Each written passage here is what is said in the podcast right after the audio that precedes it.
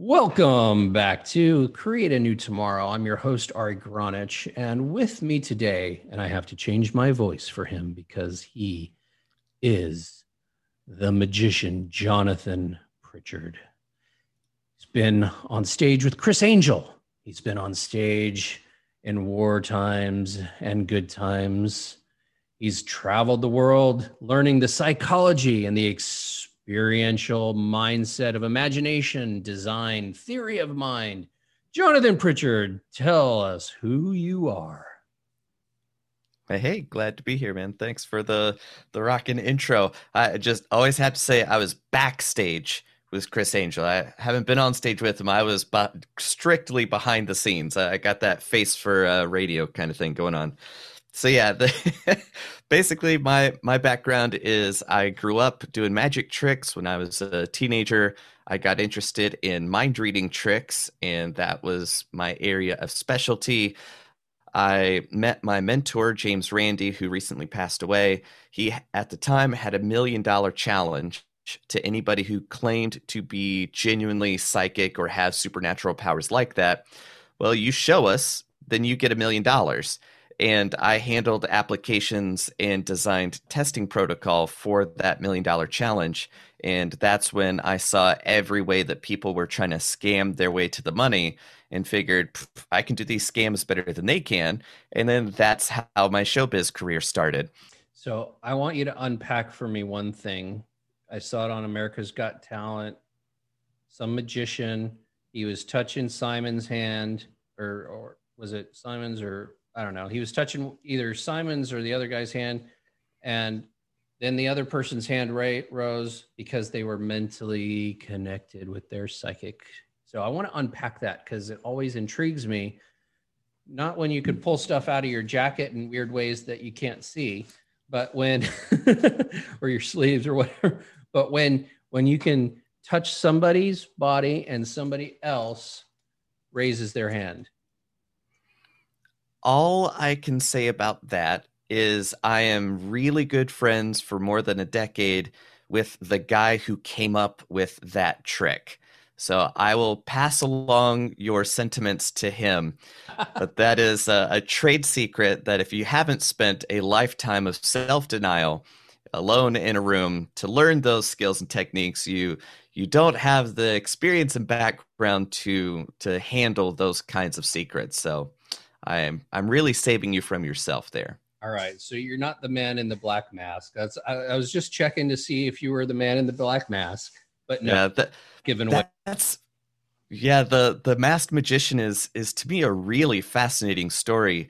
Uh, it's kind of insider baseball trade secret stuff, but it's it's actually really cool because the the guy who came up with that idea really loves magic, and the explanations for season one are really wacky. They're they're functional, but they're not actually plausible and they weren't actual secrets. He dreamt up most of the explanations, but the producers don't have experience in the magic world, so they don't know it's a fake explanation. So they were exposing imaginary secrets, which to me is a hilarious meta con. And it gets famous then they want to do season two, but he's kind of like, well, I'm I'm out of ideas, so let's let's call this off. They fired him, and that's the thing with the mask; anybody could wear it. So now season two and three, they were actually revealing the real work. But yeah, it, it's kind of when you when you try to control a, a beast you conjure, it's probably going to destroy you. yeah. So you know that gets me to to my favorite kinds of topics which is how is it that uh, the audience the people the citizenry are so um, under the spell of the magicians of the systems that we're in because mm-hmm. psychologically speaking it doesn't make sense to me I can see it. Why can't you see it? Right? It's like is is my is my way of of looking at it. Like I can see that big agriculture is poisoning our food. Why can't you see that? And why is it why is it okay that you see it, if you see it, and don't care. Like, why? What is it about the psychology, the mindset of people that allows them to be so duped out of doing actions that are in their own self interest, that are in their own betterment? That's a big question. Um, let me let me try to approach it with with this. Um, do you have your cell phone next to you? Yeah. All right. Would you put it face down in front of you? Yep. Right, because this this is kind of an experiment to to see how your brain works, and kind of based on the numbers, we look at our phones at least a couple hundred times a day, right? If if not more. Uh, whether you've got an iPhone or an Android, this is the same no matter what. On your lock screen, we all see exactly the same thing, which is the time. So, without looking at anything else, what exact time is it? I don't know because I, I haven't been looking at. I wasn't looking at it. Exactly. What you were expecting to see and your fundamental values of what you're looking for prioritizes what your mind will pay attention to. You were uh, you weren't consciously aware of, of the time, but it was in your visual field.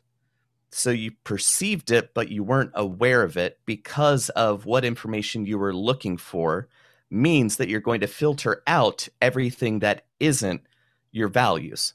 Uh, obviously you can't learn somebody's lesson and nobody's trying to to do that. But i can educate somebody on or life educates them. It's not about me. It's about what is in the world that uh, people are seeing.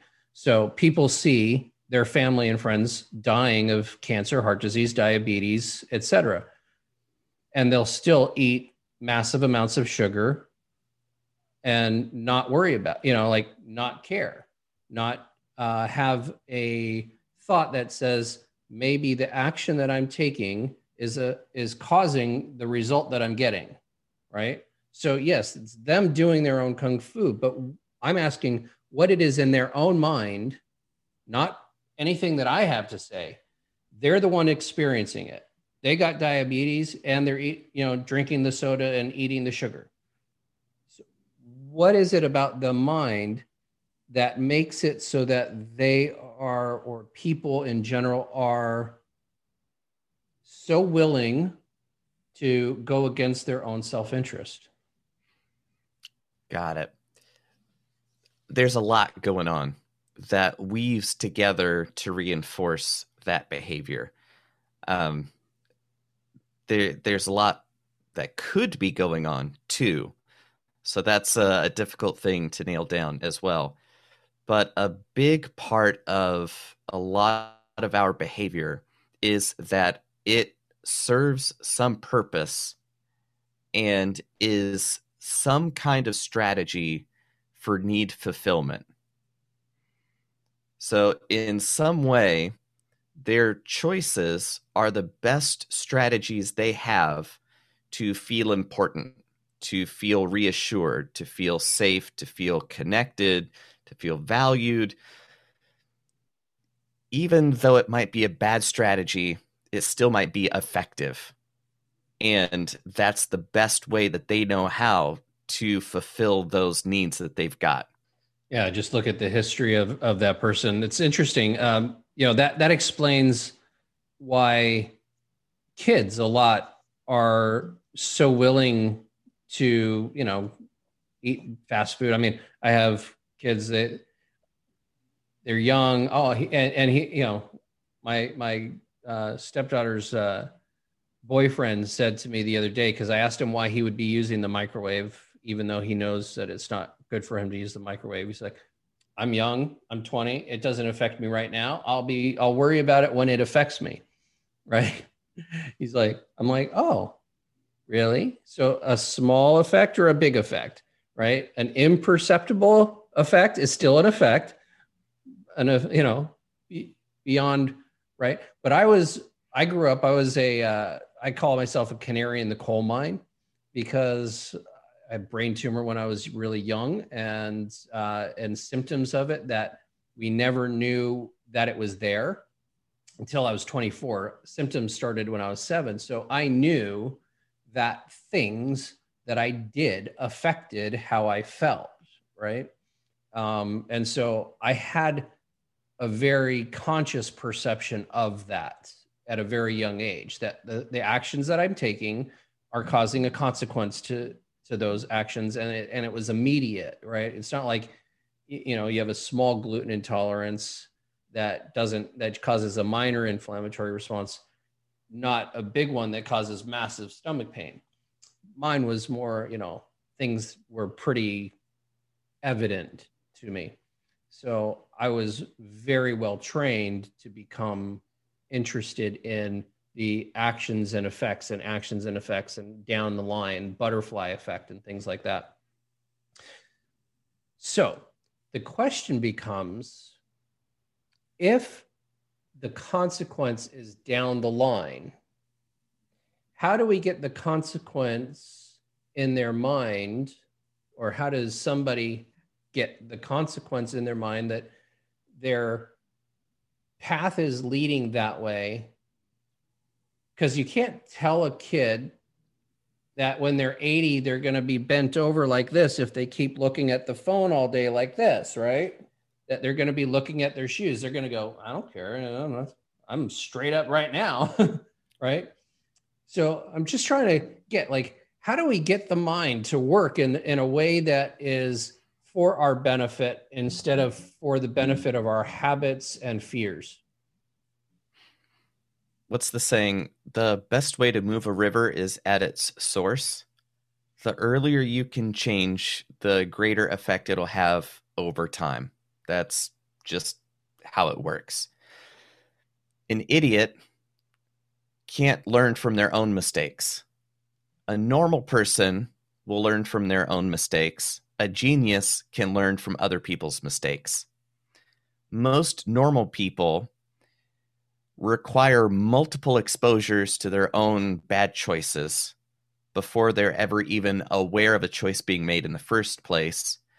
And the lesson will continue showing up at louder and louder levels until it's at the limit of where they can be aware of it because the same level of thinking that creates that level of problems isn't going to change. So they can move, they can change environments, but that same decision making structure is still in place. So you'll make the best decisions you could make, which will create those level of problems that you're used to dealing with. So the consequences just keep showing up again and again until that person goes, oh, maybe I'm the problem here. and that that sometimes can take a lifetime. All righty. Cool. Thank you so much for being here. It's been a great uh, conversation. I, I know that the audience has gotten a lot of good, you know, just enjoying the conversation, but a lot of good actionable things that they can do to create their new tomorrow today. And so I really appreciate you uh, you being here.